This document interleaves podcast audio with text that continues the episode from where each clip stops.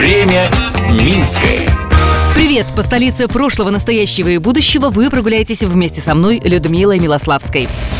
Сейчас купить игрушку ребенку просто. Зашел в любой гипермаркет, выбрал и все дела. Или в интернете заказать. А как было раньше, к примеру, в 30-е годы прошлого века? Об этом расскажу прямо сейчас.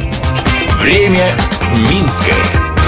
Я сейчас в ГУМе, сколько народу здесь. Скоро Рождество, люди выбирают подарки, игрушки. А в 1934 году в Минске было всего пять магазинов, где торговали игрушками. Ассортимент был совсем небогатый, а в газетах то и дело появлялись критические заметки. В газете «Звезда», например, писали так – Пистолеты сделаны грубо, торчат гвозди, руки можно поцарапать, гармошки со сломанными клавишами и кубики с неизвестными животными. Понятное дело, дефицит игрушек провоцировал детское творчество. Дети записывались в кружки авиа или судомоделирования. Там можно было самому сделать себе что-нибудь стоящее. Мастерили ребята разных кукол, волков, зайчиков и прочих зверюшек.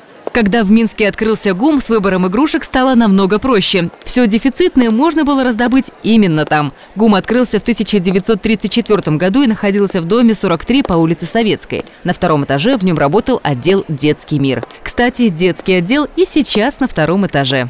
Еще один любопытный объект – дом 31 по улице Интернациональной. Здание, построенное в начале прошлого века, сохранилось и сейчас. Раньше там была библиотека имени Пушкина, при которой в сентябре 1934 года открылся пункт проката детских игрушек. Их всегда можно было поменять на новые. Это было недорого, однако все игрушки были привозные, не белорусские. Пока в 1939 году в Минске не построили фабрику игрушек. Зато на детских полках появились мечи, волчки, конструкторы, мягкие резиновые игрушки, машины, электропоезда, автобусы и железные дороги.